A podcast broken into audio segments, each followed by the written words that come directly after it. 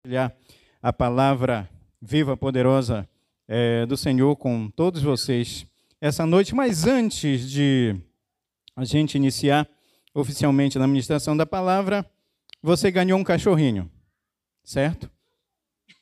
Você ganhou um cachorrinho lindo, lindo, lindo, que eles que gostam. Tem os que talvez não gostam, não preferem ter, fique bem à vontade.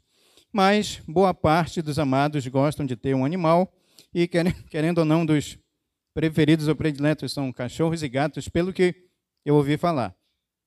Mas é o seguinte: você ganhou um cachorrinho, todo mundo está entendendo? Só que ele é um filhotinho bem bonitinho, do jeito que você admira, gosta, e você vai precisar colocar um nome nele, certo? Todo mundo está entendendo. Agora, esse nome, o nome do seu cachorro, vai ter que ser a última coisa que você comeu hoje, antes de vir para o culto, talvez. Olha, já estão falando dali. Eu nem perguntei. Eu nem perguntei o que era, mas vocês já estão dizendo. Tem cada nome bonito, engraçado e saboroso esse cachorro. Certo? É só para a gente descontrair um pouquinho, tá certo? Para os que não me conhecem, eu sou o pastor Fredson. Sou mais conhecido como Fredson, mas você pode me chamar de Fredson, que não tem problema nenhum. Certo? Minha esposa está aqui. Pastora Verônica, dá um sinalzinho mulher mais linda do meu universo. Meus filhos estão por aí, no meio da igreja. São. Quanto, meu amor, mesmo? Eu estou brincando.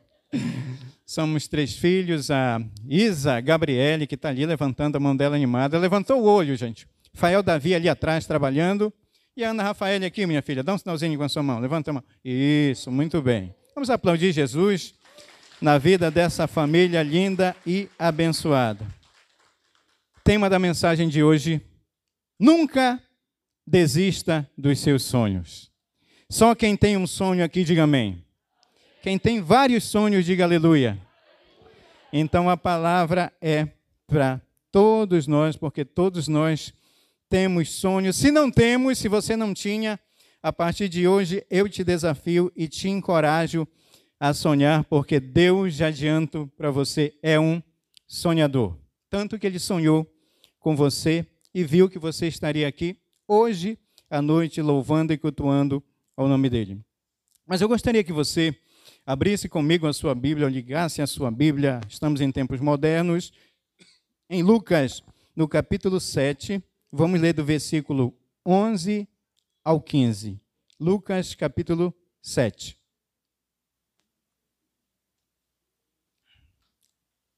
Do versículo 11 ou eu posso falar mais corretamente, do onzimo ao quinzimo, certo?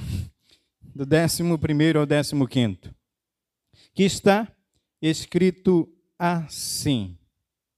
Aconteceu, pouco depois, ir ele à cidade chamada Naim. Diga Naim. Certo, guarda esse nome Naim.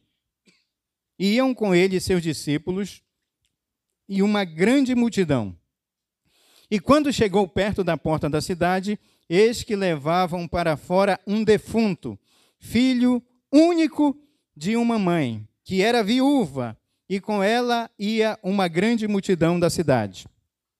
E vendo-a, o Senhor moveu-se de íntima compaixão por ela e disse: Perdão. E diz-lhe: Não chores. Presta atenção aqui. Como foi forte essa palavra de Jesus, a mulher tinha perdido seu único filho, ele olhou para ela e disse só simplesmente: Não chores. Que coisa forte. E, chegando-se, tocou-lhe no esquife, e os que o levavam pararam. E disse: Moço, a ti te digo, levanta-te. E o defunto assentou-se e começou a falar e entregou-o à sua mãe. Até aqui, ore por favor comigo. Pai, obrigado pela tua palavra que é santa, viva, poderosa, maravilhosa. É martelo que esmiuça a penha e é poderosa, meu Deus, em nome de Jesus, para transformar as nossas vidas. Fala conosco, nos desafia, nos encoraja, segundo o teu querer, segundo a tua vontade, em nome de Jesus. Todos digam amém. Então, meus amados, o texto interessante e falar de sonhos começando a falar de uma coisa tão triste tão dolorosa desse jeito, pode parecer meio complicado, meio controverso. Mas o que eu quero te dizer é que, infelizmente, aconteceu algo muito triste com essa mulher, viúva, mãe de um único filho, onde as suas esperanças estavam depositadas. A gente vai falar mais sobre isso. E agora ele está caminhando para ser enterrado. Olhe para a pessoa que está do seu lado e diga: ninguém vai enterrar os seus sonhos. Olhem para a pessoa que está do outro lado, de máscara mesmo, não tem problema, ele vai entender. Diga: ninguém vai enterrar os seus sonhos. Amém, queridos? Meu amado, é, é, é, falar sobre isso é algo que empolga a minha vida, o meu coração, porque Deus, como iniciei falando, é um sonhador. Diga assim: Deus é um sonhador. Tanto, querido, que ele sonhou comigo e com você, como eu disse, está escrito em Jeremias, no capítulo 1, versículo 5, está escrito assim, ó: Antes de formá-lo no ventre materno, eu já o conhecia. E antes de você nascer, eu o consagrei e o constituí profeta às nações. Meu amado, minha amada, Deus tem um plano, um sonho, um projeto tão poderoso, tão maravilhoso com você, na sua vida e através da sua vida que você nem mesmo imagina. São coisas grandes e poderosas. Outro texto ele diz em Jeremias mesmo: Eu é que sei que pensamentos tenho a vosso respeito, pensamentos de bem e não de mal, para vos dar o fim que deseja, desejais. Ou seja, Deus sonhou comigo e com você, e com certeza Ele quer realizar cada um desses sonhos através das nossas vidas. Se você crê nisso, diga amém. Então, queridos, se eu e você se nós temos essa essência do Deus Todo-Poderoso em nossas vidas, essa essência divina dentro de nós, nós não podemos, em hipótese alguma, admitir que não podemos ou até mesmo que não devemos sonhar. Alguém é bom de matemática? Se alguém é, me ajuda aí. Quanto custa sonhar? Fala mais alto que eu não ouvi. Quanto custa sonhar? É de graça, meu irmão, minha irmã. Então, ouse sonhar. Ouse sonhar. Amém, queridos? Só os sonhadores digam amém. Então, meus amados, é, o pastor César Castelhanos, César Castelhanos, em um dos seus livros, ele escreve, escreve uma frase poderosa e abençoada que diz o seguinte: Sonhas e ganharás o mundo. Diga para a pessoa que está do seu lado: sonhas e ganharás o mundo. Queridos, com certeza, todos nós aqui temos sonhos. E claro que nós devemos ter muito cuidado com as pessoas com as quais nós compartilhamos os nossos sonhos, mas é muito importante que também nós possamos crer naquilo que Deus tem colocado nos nossos corações. E eu chamo também nos sonhos, assim como na fé, tem coisas que nós precisamos é, colocar pernas na nossa fé ou nos nossos sonhos. Enquanto eu pensava sobre isso, me veio uma frase que você não precisa concordar comigo, eu nem anotei aqui. Eu veio a frase, eu não sei se já ouvi em algum lugar, acredito que não, me veio na mente, é assim, a frase é a seguinte: Não morra sonhando, mas viva realizando os sonhos de Deus, os, os sonhos que Deus projetou para a sua vida. Você sabe por quê? eu ouvi dizer que um dos lugares mais ricos que existe, os lugares mais valiosos, sabe qual é? É o cemitério. Você sabe por quê? Porque ali tem muitos sonhos enterrados, mas que não foram realizados. Porque às vezes a pessoa viveu sonhando, viveu sonhando, mas nunca fez nada para que aquele sonho fosse realizado. Então, queridos, só analisando um pouquinho o texto para nós avançarmos aqui, de Lucas 11 a 15, que nós lemos, ele relata a história de uma mulher que tinha apenas um único filho. E como iniciei falando, se era único filho, casou, teve apenas um filho, de repente o marido morre. Todas as expectativas, queridos, todos os sonhos, todos os, os anseios, eu poderia dizer assim, daquela mulher foram projetados, foram colocados naquele menino ou naquele rapaz.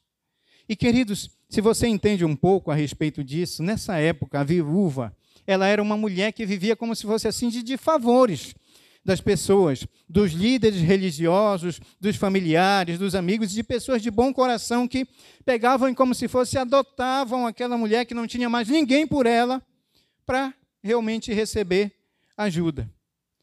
Aquela viúva, queridos, tinha nos seus filhos a única esperança e toda expectativa de futuro. Ela tinha naquele menino ou naquele rapaz. E como eu falei, de repente esse menino morre. E agora? E aí? Como é que vai ser? O que vai acontecer agora? Queridos, e o interessante, lembra que eu pedi para você repetir a palavra Naim? Diga a palavra Naim. Você sabe o que significa a palavra Naim? Significa lugar agradável. Naim significa lugar, lugar agradável. Aquela mulher vai, mora, habita em Naim, em um lugar agradável, e o que acontece na vida dela? Algo totalmente contrário, algo totalmente diferente aquilo que ela esperava. Ou seja, o inimigo, o diabo, toda uma situação se levanta contra a vida dela para tirar os sonhos, para tirar as esperanças que ela tinha de viver uma vida boa, uma vida legal, uma vida agradável, porque afinal de contas ela morava em Naim, lugar agradável. Queridos, infelizmente, muitas vezes é no lugar agradável que o inimigo vem e tenta roubar, tenta tirar os nossos sonhos. Queridos, eu já tenho um tempinho na igreja.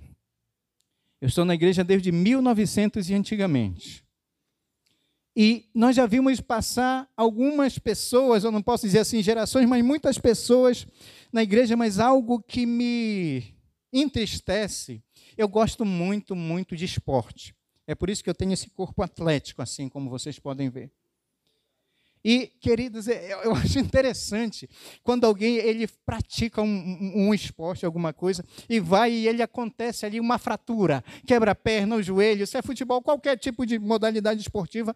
Aí, de repente, alguma coisa que aconteceu precisou amputar a perna daquele corredor. O que acontece? Ele vai, se recupera daquela cirurgia e depois o que, é que ele faz? Você talvez já deve ter visto. Manda fazer uma perna mecânica oficial bonita, poderosa, e volta a fazer o quê? Correr. E às vezes, olha nos meus olhos azuis, eu vou tirar o óculos, eu sempre gosto de fazer isso. Na igreja, quando acontece alguma coisa, porque a igreja é um lugar agradável. Amém, queridos? Mas quantos aqui fazem parte de uma igreja que, que existem pessoas, seres humanos na igreja? Diga amém. Seres humanos falham erram, cometem erros, nos magoam, nos machucam, nos decepcionam muitas vezes. Mas é que está o que eu quero dizer. Muitas pessoas deixam de sonhar por causa de algo que aconteceu, por causa de alguém, de alguma situação que surgiu, que aconteceu na sua vida. E às vezes a pessoa que nem tem o temor de Deus, mas sabe o que quer da vida, continua correndo mesmo com uma perna amputada. Eu não sei se você está conseguindo entender o que eu estou querendo transmitir, mas, meus amados, não deixe que ninguém, que nenhuma pessoa enterre os teus sonhos. Não deixe que ninguém impeça de você cumprir o propósito que Deus projetou para a sua vida. Amém, queridos? Então, viva em um lugar agradável e, independentemente da situação, continue caminhando, continue sonhando, ouse sonhar, porque você nunca vai além dos seus sonhos. Então, meus amados, por conta de tudo isso, aquela viúva estava desolada, estava triste. Os seus sonhos estavam indo embora, ele estava caminhando para o enterro. E, querido, Satanás sabe que sem sonhos não existe perspectiva de mudanças. Sem sonhos não existe perspectiva de mudanças. Independentemente da tua condição social, independentemente da tua idade, eu, uma das coisas que eu acho muito lindo é alguém que já é avó. Eu acho muito legal isso. Ou avô que está concluindo uma faculdade. que está cursando em uma universidade, estudando, é algo poderoso. Isso significa o quê? Que aquela pessoa tem sonhos e está trabalhando para que aquele sonho realmente possa acontecer, possa se realizar. Amém, queridos? Então é por isso, é por isso que Deus quer muito que eu e você sonhemos, que nós possamos sonhar. E muitos e muitos homens, queridos, na Bíblia foram sonhadores. Daniel foi um sonhador. Amém?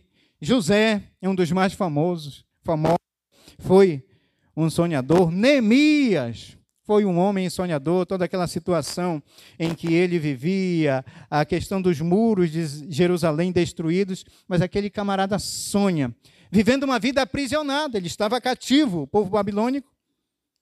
Mas quando ele soube que a sua cidade, o que tinha acontecido com a sua cidade, ele sonhou, e você conhece a história, depois de muito tempo, ele foi usado por Deus para realmente reconstruir os muros de, e toda a cidade de Jerusalém.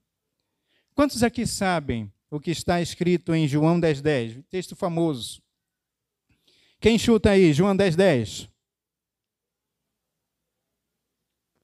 Simplificado está escrito que Satanás, ou diabo rabudo, chifrudo, pé de gancho, nojento, veio senão para roubar, matar e destruir. E vocês já me ouviram falar isso. Eu acredito que quando ele está trabalhando, ou quando ele está de folga, perdão, ou de férias, ele está roubando, matando e destruindo. Quando ele está de folga ou de férias. Imagina quando ele está trabalhando.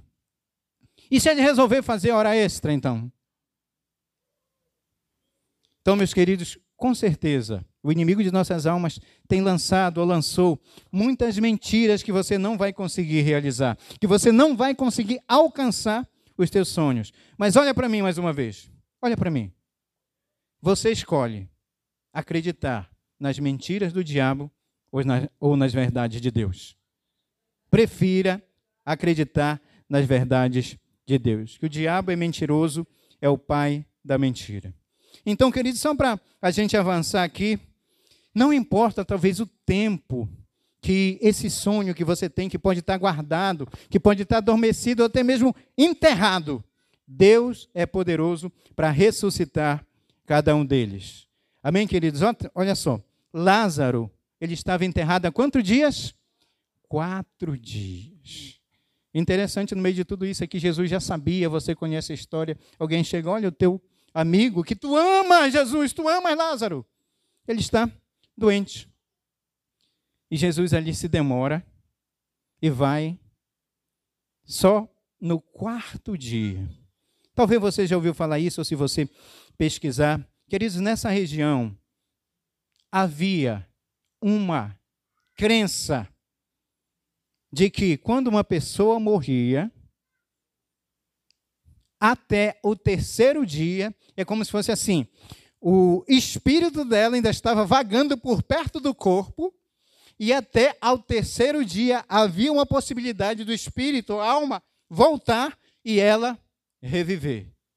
Então, talvez aí explica, essa explicação me convenceu.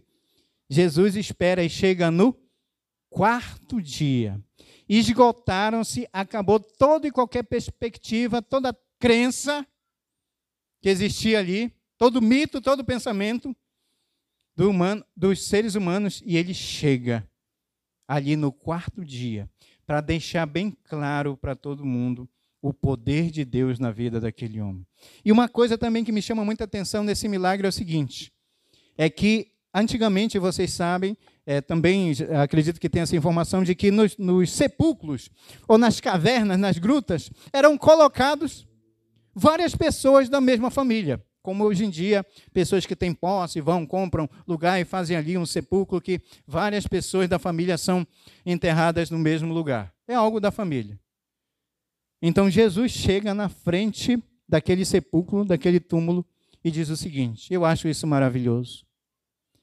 Lázaro, vem para fora. Porque é o seguinte: se ele diz, você aí que está dentro, pode levantar e vem para fora, meu irmão, ia ter tanto de defunto morto que ia levantar ali e vir para fora. Mas Jesus é como se dissesse: Lázaro, eu quero só você. Vem para fora. E Lázaro ressuscitou, assim como Deus é poderoso para ressuscitar os seus sonhos também. Amém, queridos? Diga assim: assim como Jesus ressuscitou a Lázaro, ele é poderoso para também ressuscitar os meus sonhos. Amém, queridos? Então, Lázaro, há quatro dias, a filha de Jairo, ela tinha acabado de morrer, e o filho da viúva de Naim, ele estava a caminho do enterro. Mas em todos esses, Jesus cruzou o caminho deles e eles foram alcançados pela graça e pela misericórdia de Deus. Mas, queridos, é interessante a gente saber. Interessante no sentido, talvez, poderia dizer, não muito bom da palavra, que todas as vezes, quando nós sonhamos, infelizmente, existem as pessoas que se levantam contra, contrariamente, contrários aos nossos sonhos, às nossas expectativas. Lembra que eu falei de Neemias? Levantou-se Sambalat e Tobias, os mais famosos, o nome mais fácil de citar também. E diziam para ele: Não, tu não vai conseguir. Tu vai tentar construir esse muro, tu não vai conseguir. E mesmo que você consiga, se passar uma raposa esbarrar nesse muro, ele vai cair. Você não vai conseguir. Mas Neemias não deu ouvidos a eles. Outra pessoa que chama atenção é o caso de José. Olha só, queridos. Infelizmente se levantam pessoas, e no caso de José, quando ele fala sobre seus sonhos, algumas pessoas se levantam e não gostam daquilo que ele diz. E quais são essas pessoas? Quais são as pessoas que se levantam contra José? Seus próprios irmãos. Meu Deus, mas não são essas pessoas, as pessoas da, da família, as pessoas que estão mais próximas de nós, que deveriam nos apoiar? nos ajudar a dizer: vai, vai lá, vai dar certo, você consegue, eu estou com você, eu torço, eu oro por você, no nosso caso. Mas, infelizmente, os próprios irmãos de José se levantam contra ele. E de repente, meu amado, minha amada, você está aqui se sentindo numa cisterna ou em um buraco, assim como José foi jogado. Mas eu quero te dizer que Deus é poderoso para te tirar dessa situação. Deus é poderoso para ressuscitar e para restaurar os seus sonhos. Queridos, eu estou aqui tendo a honra, o privilégio, ao mesmo tempo, muita responsabilidade de pregar a palavra de Deus. Um dos sonhos que eu tive foi de ser um pregador do Evangelho. Continuo sonhando até hoje. Por favor, me ajude. Um dia eu chego lá. Um dia eu chego lá. Gostava tanto, admirava quando via esses homens de Deus, pastor Dinho, pastor Leôncio, pastor Sabá Liberal, pregando na Igreja da Paz, lá no bairro da Liberdade, em Santarém do Pará. Eu sentava nos primeiros bancos para ter a saliva do pastor cair na minha cabeça. Caiu tanta saliva de pastor na minha cabeça que olha o que aconteceu. Eu sonhava, eu almejava, eu queria ser um pastor. Eu queria ser um pregador do Evangelho. E queridos, é Deus que efetua, não vou lembrar esse texto agora, se alguém puder me ajudar. É Deus que efetua em nós tanto o querer quanto o realizar. É Deus que efetua em nós tanto o querer quanto o realizar. Se Deus tem colocado algo bom na sua vida, corra atrás daquilo. Não foi o Satanás que colocou no meu coração esse desejo de, de, de desejar ser um pregador, de desejar ser um pastor, de estar envolvido na obra de Deus. E Deus sempre, assim como vão levantar pessoas contrárias, Deus sempre vai levantar pessoas para te ajudar a você alcançar os teus alvos, alcançar os teus sonhos. Eu quero concluir essa breve mensagem com um testemunho que quem já participou, é, eu sempre é, compartilho ele no, nos EDDs, nos nos encontros de discipuladores com Deus, que se Deus permitir, no ano que vem nós vamos estar tendo aqui. Mas você vai pegar uma palhinha do que geralmente eu compartilho quando tenho a oportunidade de ministrar no EDD. Nós, como falei aqui, é, morávamos em Santarém do Pará, por isso que não tem essa informação, nós estamos caminhando já há aproximadamente 23 anos com o pastor Dinho, como discípulo dele. dando trabalho para o pastor, só que Deus é tão bom com ele que quem ficou careca fui eu e não ele. E você pensa, se um dia você parar para a gente conversar, tantas aventuras, desde quando nós éramos um pouco mais jovens, porque jovens nós somos até agora, mas quando nós tínhamos menos idade, tanta coisa boa, tanta coisa maravilhosa e tantos desafios nós tivemos. Mas eu gosto de compartilhar um, é o seguinte. Nós fazíamos parte, como falei, da Igreja da Paz da Liberdade, estávamos crescendo muito né, na própria liberdade.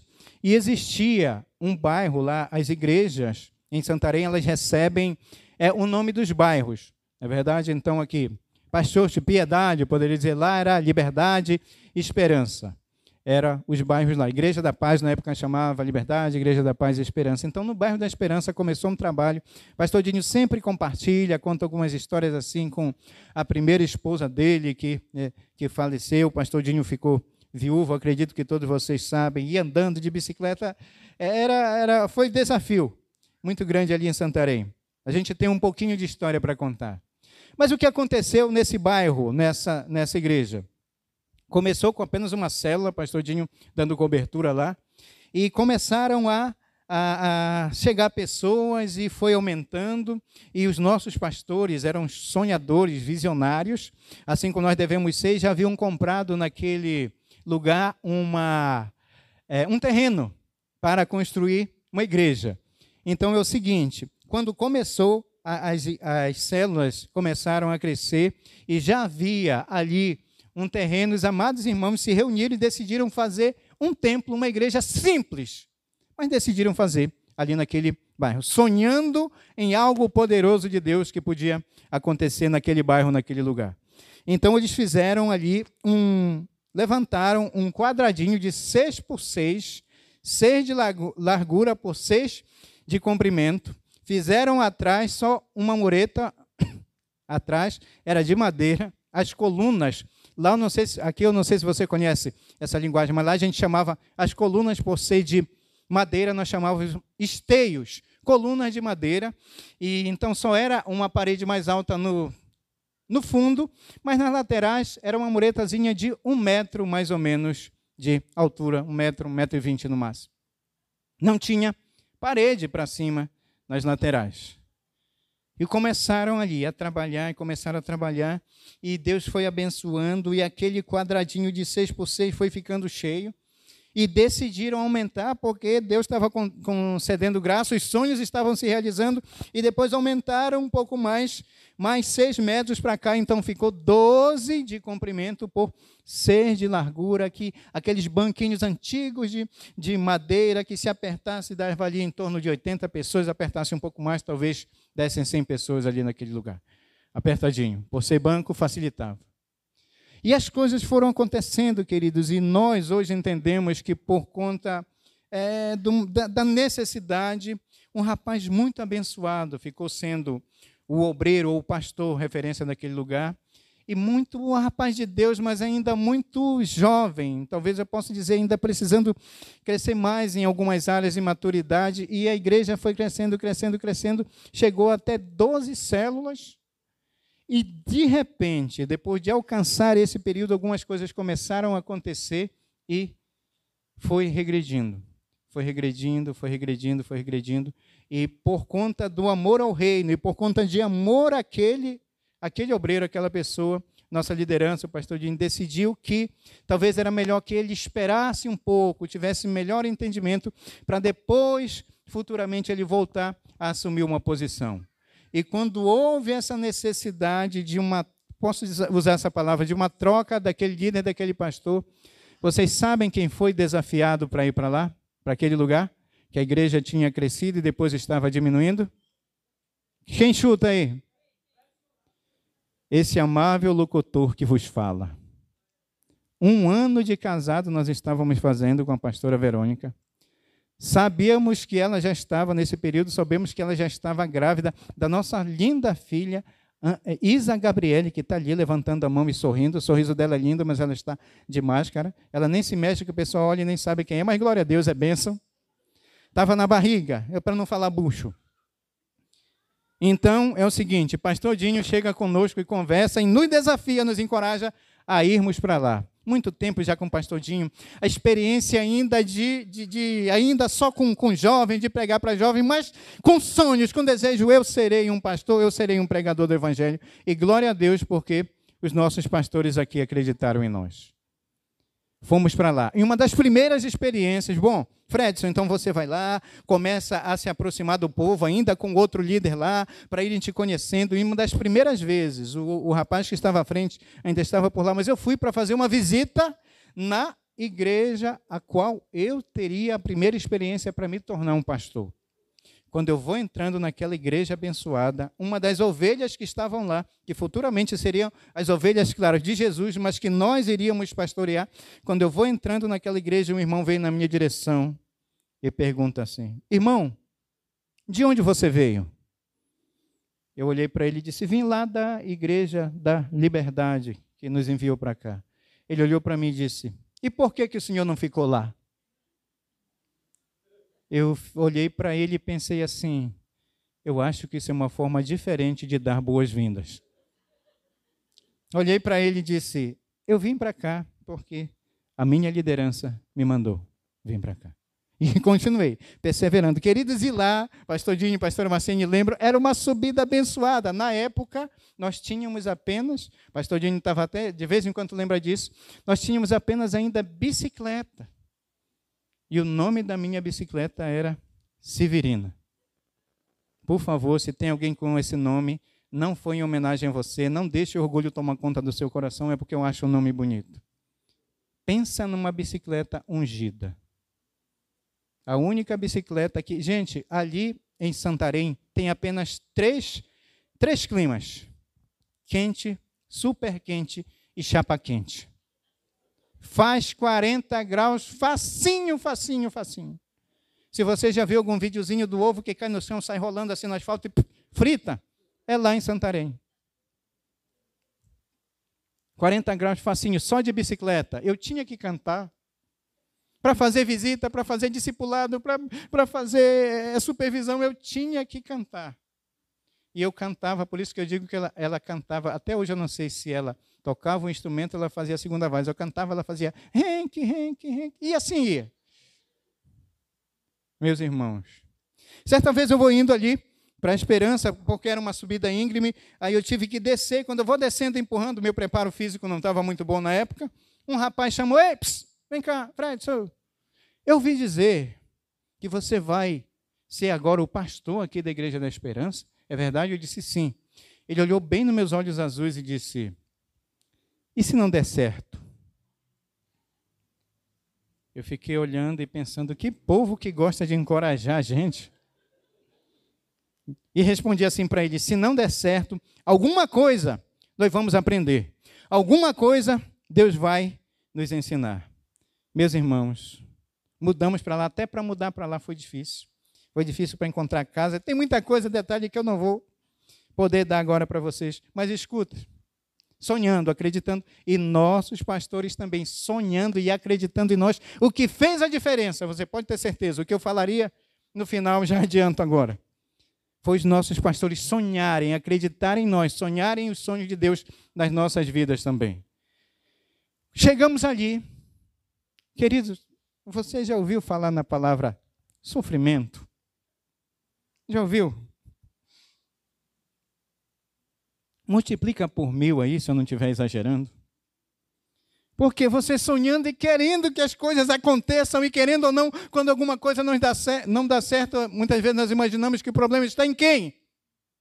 Em nós mesmos. Será que eu tenho chamado? Será que é para isso? Irmãos, era uma luta, uma dificuldade. Tanto que na primeira semana que nós chegamos lá, tinha caído para seis células apenas o número de, de células, de 12 para seis. E quando eu cheguei, na primeira semana que cheguei, um irmão reunia numa área lá, que era da própria igreja, e chegou comigo e disse: Pastor, é o seguinte, não quero mais, entregou.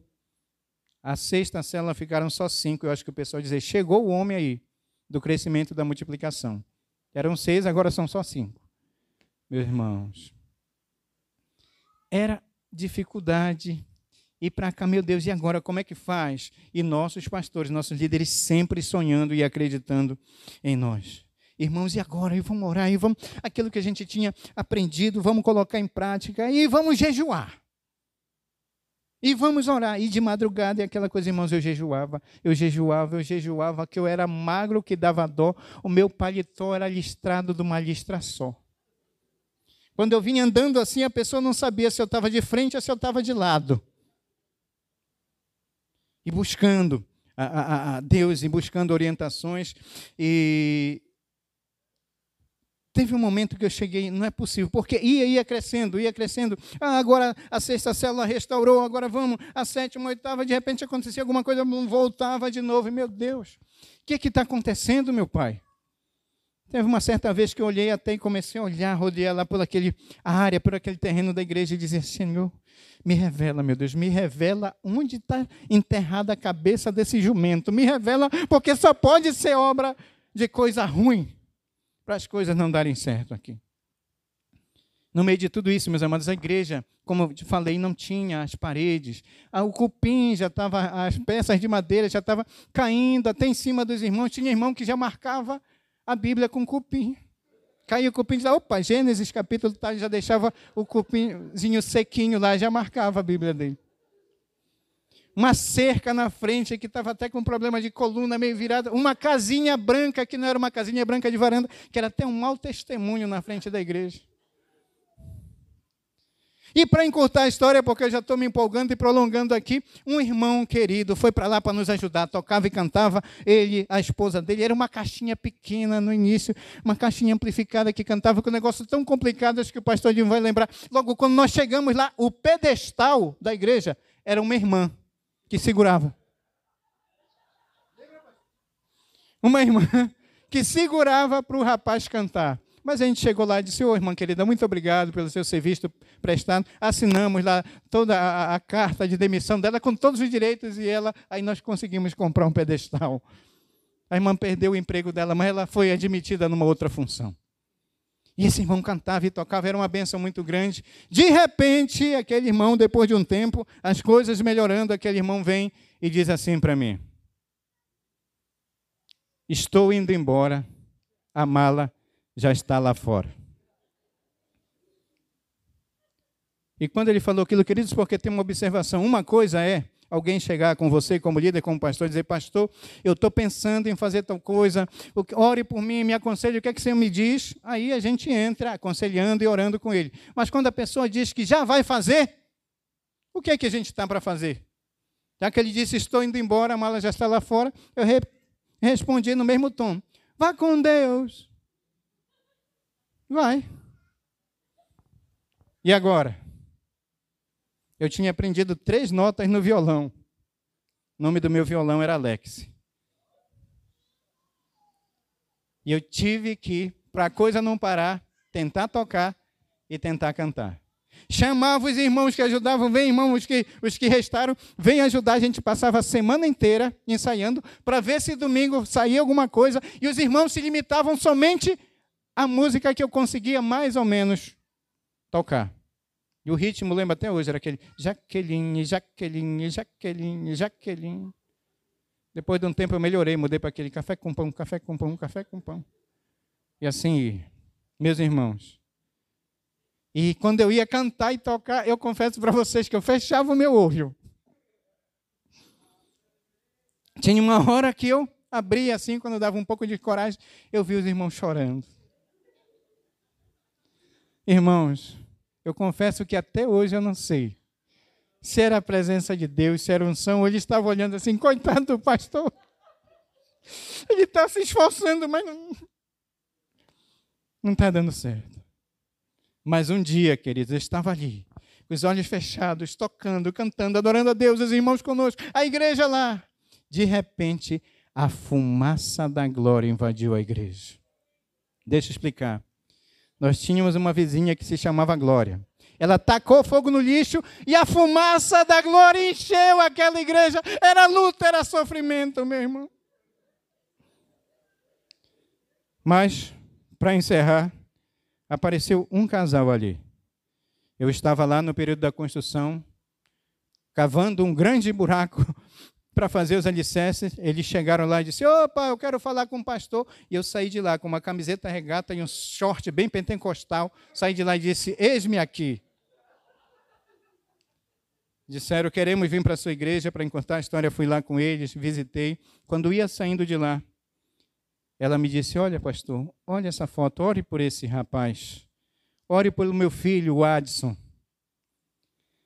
Ele é guitarrista do trio Paramá, uma banda famosa em Santarém, está desviado.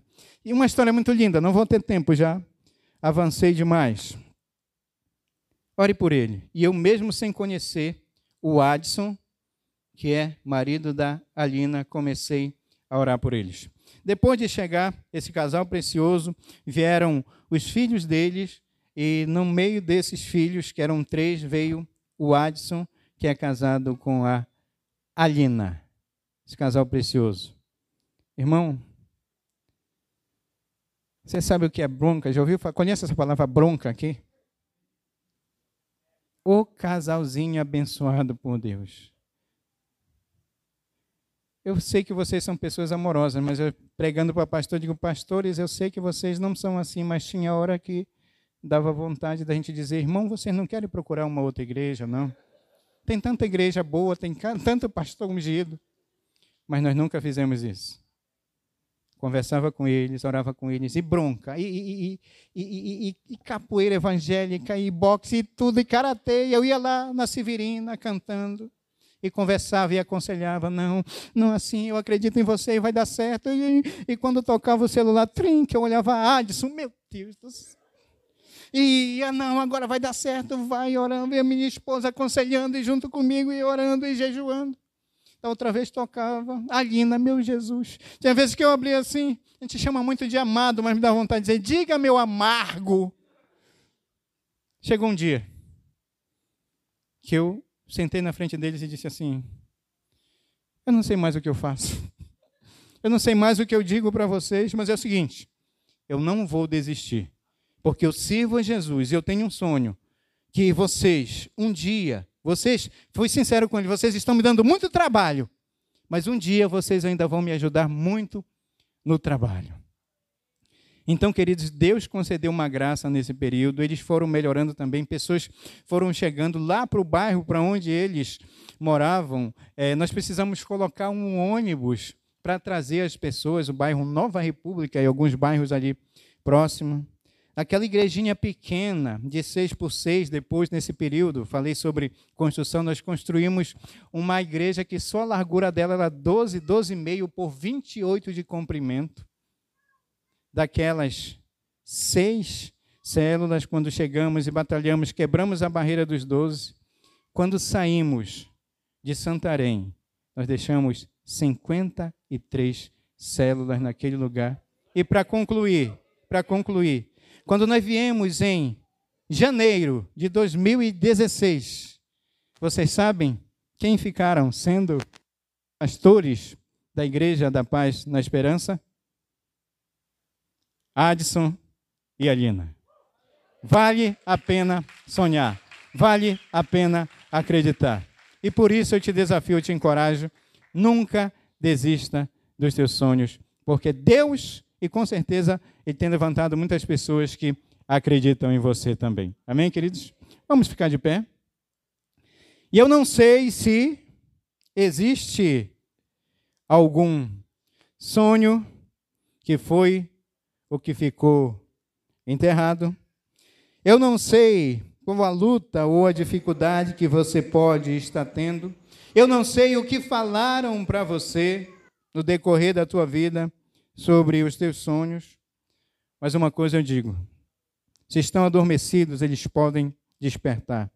E se eles foram mortos, eles podem ressuscitar, porque Deus é campeão em restituir todos os sonhos, sejam eles quais forem. Amém, queridos? Eu gostaria que você fechasse os seus olhos, coloque a mão no seu coração e faça a sua oração. Faça a sua oração, bem baixinho mesmo.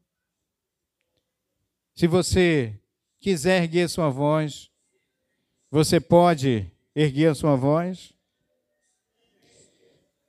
Mas eu quero te dizer que você crê em um Deus que tudo pode e que é poderoso para fazer infinitamente mais do que tudo aquilo, o quanto nós pedimos ou pensamos, e Ele pode, Ele vai restituir cada um dos seus sonhos, em nome de Jesus. Adore Ele.